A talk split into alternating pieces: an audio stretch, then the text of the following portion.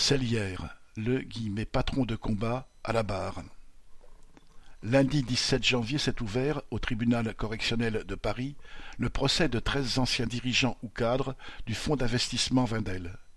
Parmi eux, le baron Ernest Antoine Cellière, président du MEDEF de 1998 à 2005, aujourd'hui âgé de 84 ans.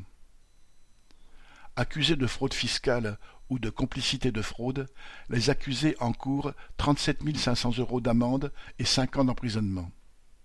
Les faits remontent à 2007.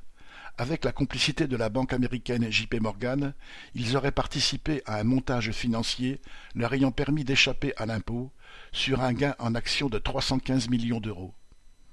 Après un redressement fiscal en 2010 et la saisie de la justice en 2012, les prévenus ont multiplié les recours et obtenu les reports du procès, voire la fin des poursuites pour la banque JP Morgan.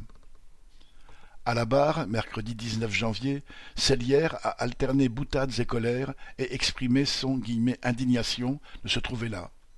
Les plus-values faramineuses versées à ces cadres de l'époque visaient selon lui à recruter de bons éléments qui sont, explique-t-il, un peu comme des lapins qui passent dans la prairie et qu'il faut tirer.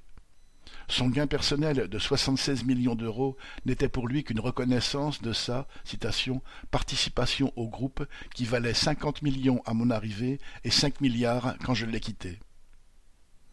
Voilà une arrogance de grand bourgeois qui en dit long sur le sentiment de toute puissance et d'impunité de sa classe.